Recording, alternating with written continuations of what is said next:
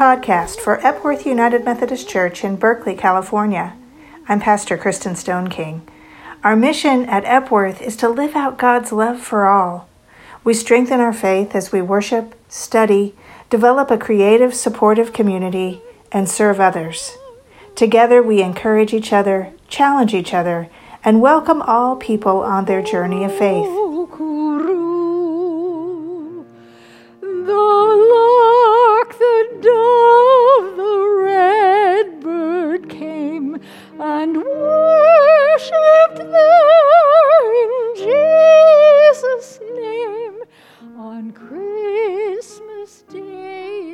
We are a reconciling congregation, meaning that persons of all sexual orientations and gender identities are welcomed to help transform our church and our world into the full expression of Christ's inclusive love. We are a sanctuary church advocating for the rights and dignity of immigrants, and we stand in solidarity with the movement for Black lives. The was there, his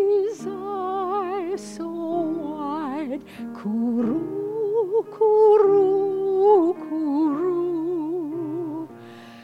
The owl was there, his eyes so wide, as he did sit at Mary's side on Christmas Day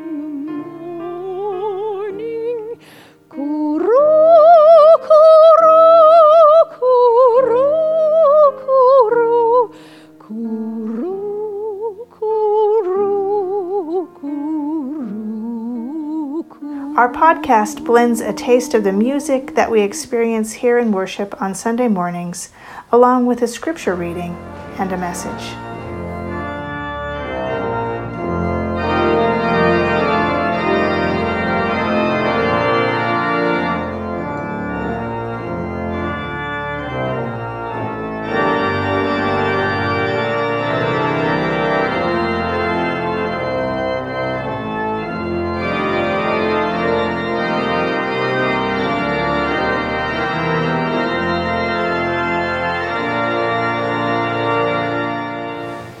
Good morning.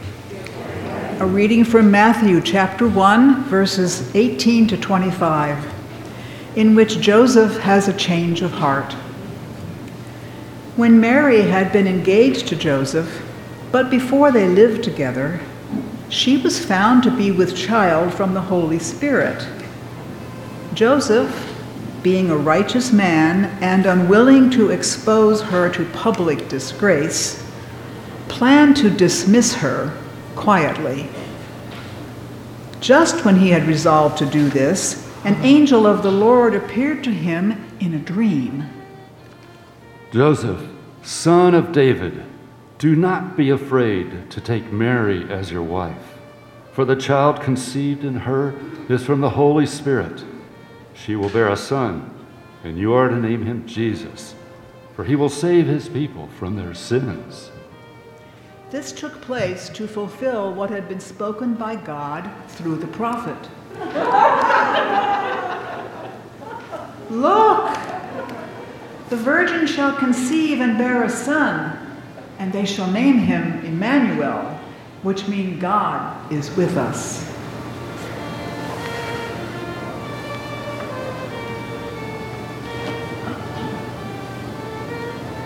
When Joseph awoke, he found feathers. It was an angel from God? I must find Mary. Joseph did as the angel commanded. He took Mary as his wife and named the baby Jesus. This concludes the reading.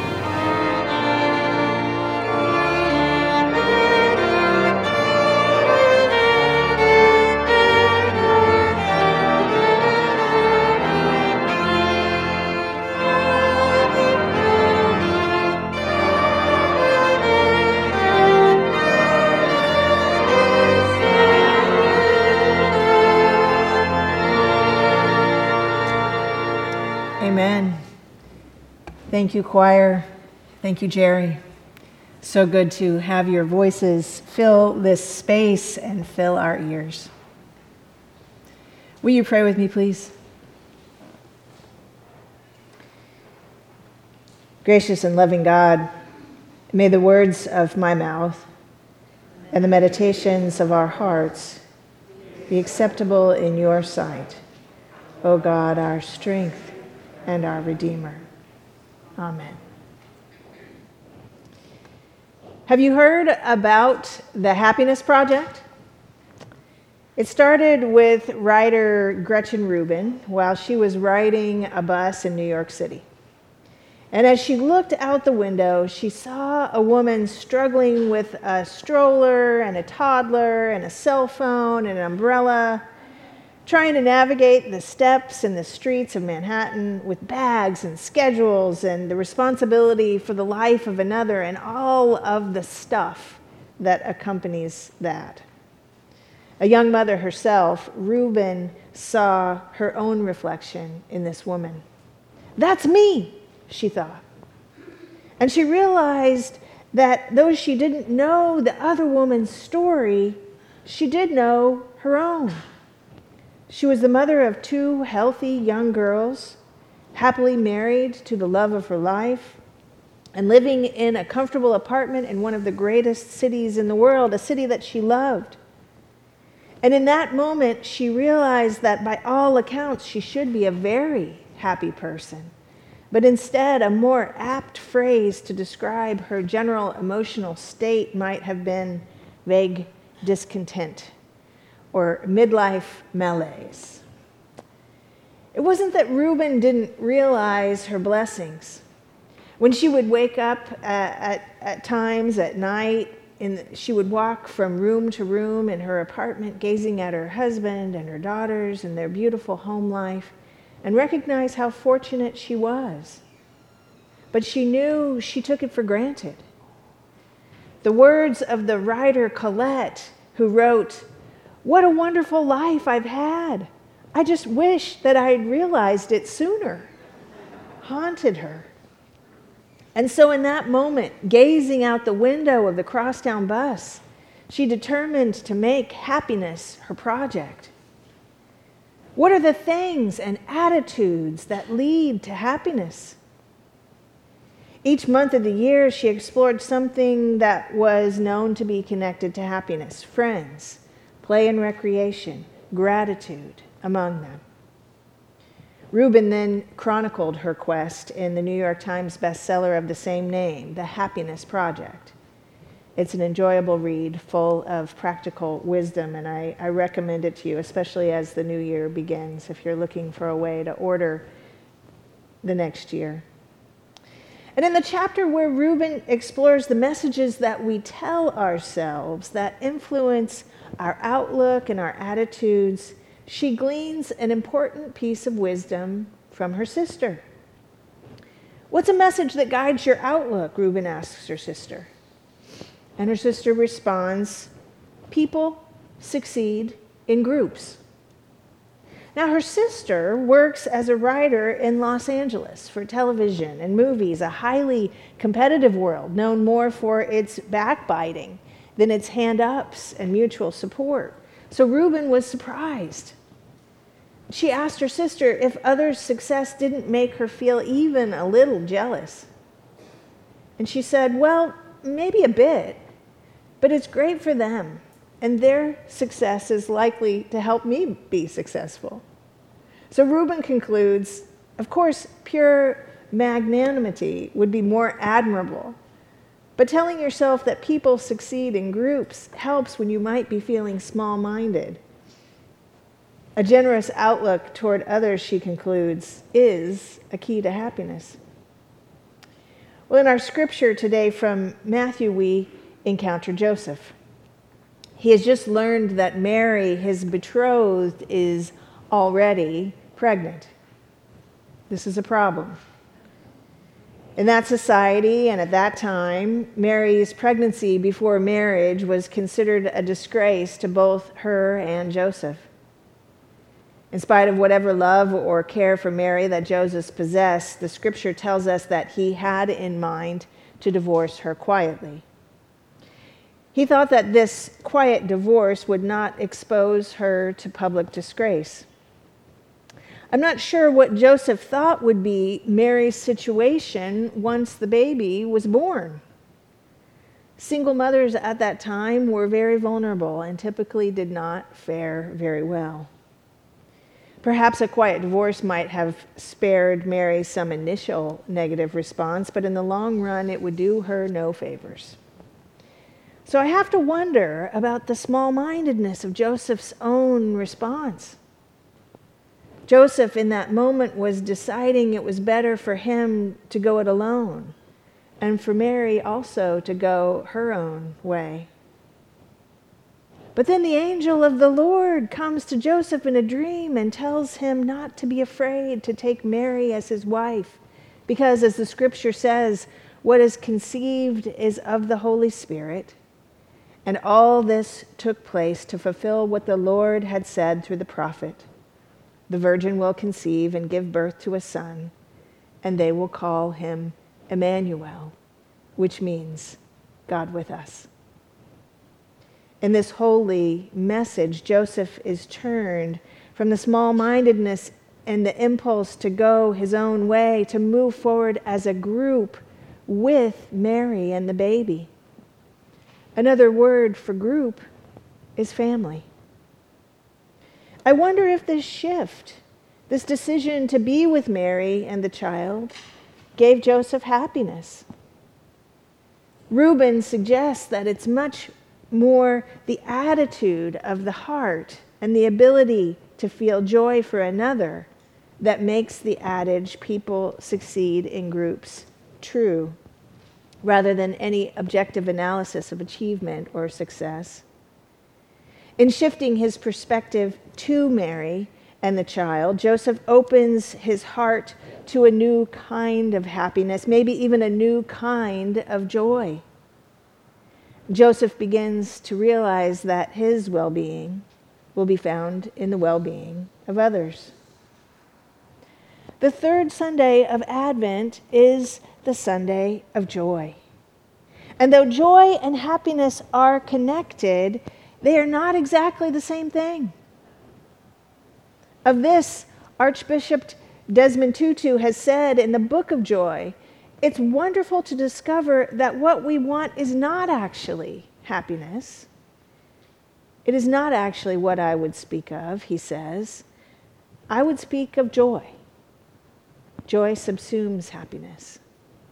And then he goes on to describe joy as a way of being, a spiritual attitude that is connected to both pain and happiness, confers well being, and is also communal in its outlook. In his book on happiness and joy, Buddhist scholar and former scientist Matthew Ricard brings out three exalted states of joy. First, rejoicing in someone else's happiness, which Buddhists call mudita. Second, delight or enchantment, which is described as a shining kind of contentment. And third, spiritual radiance, described as a serene joy born from deep well being and benevolence. To embrace that first state of joy, mudita, one must move outside of oneself. And in taking his focus off himself and putting it on Mary and the child, Joseph opened himself to mudita, a rejoicing in someone else's happiness.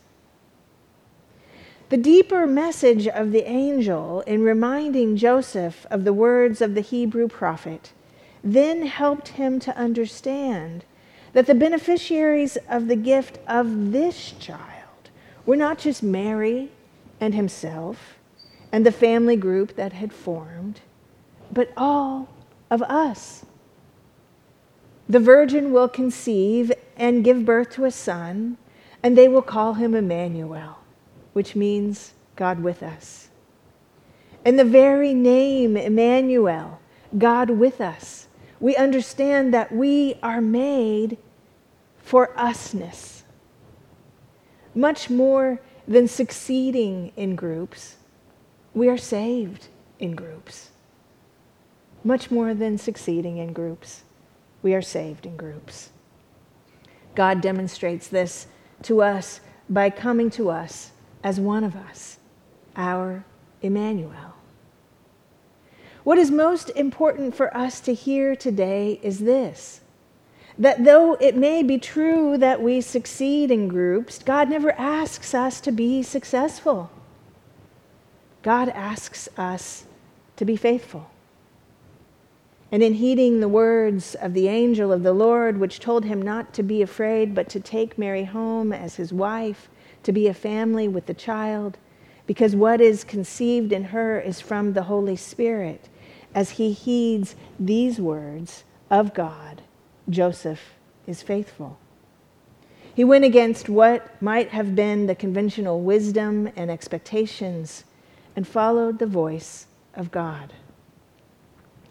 The angel of the Lord went on to say to Joseph, She will give birth to a son, and you are to give him the name Jesus, because he will save his people from their sins.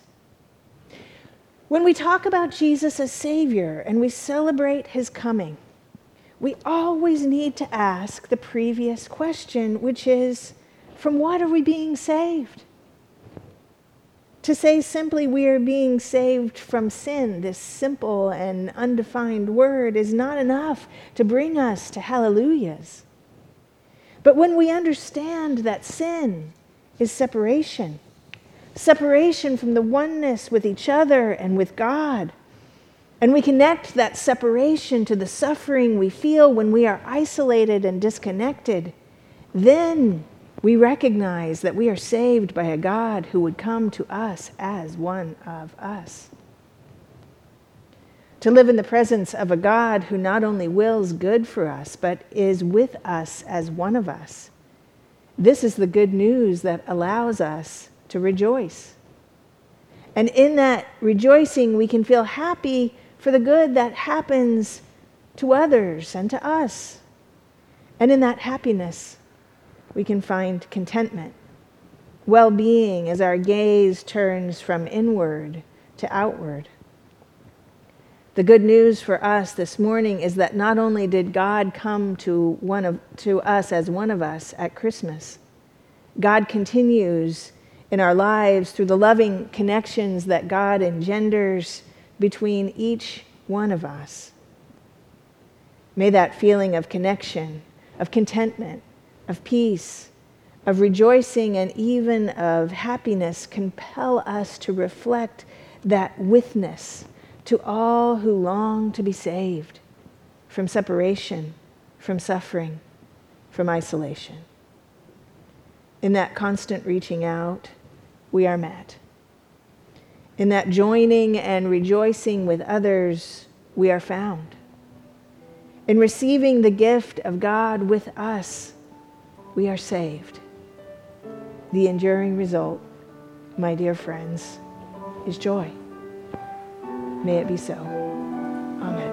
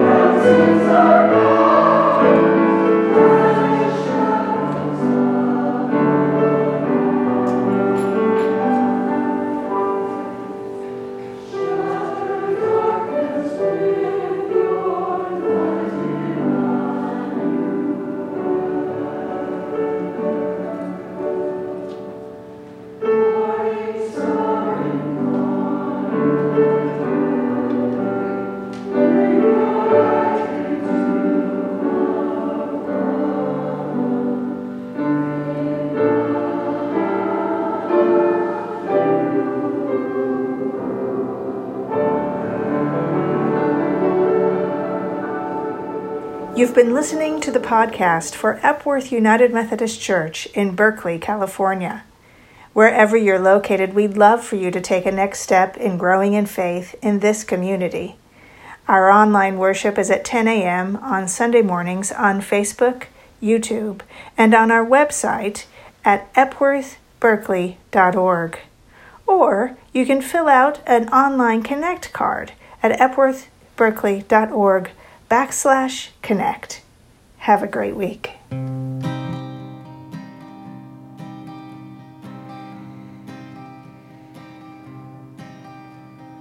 Where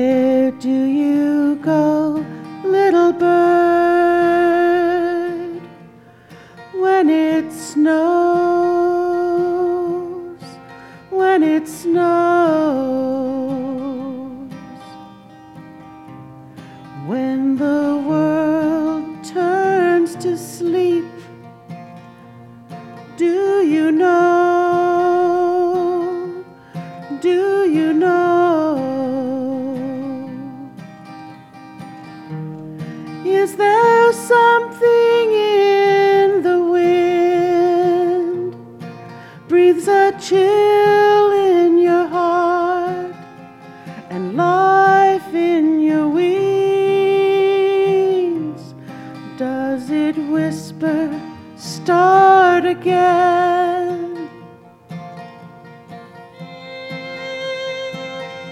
Start again.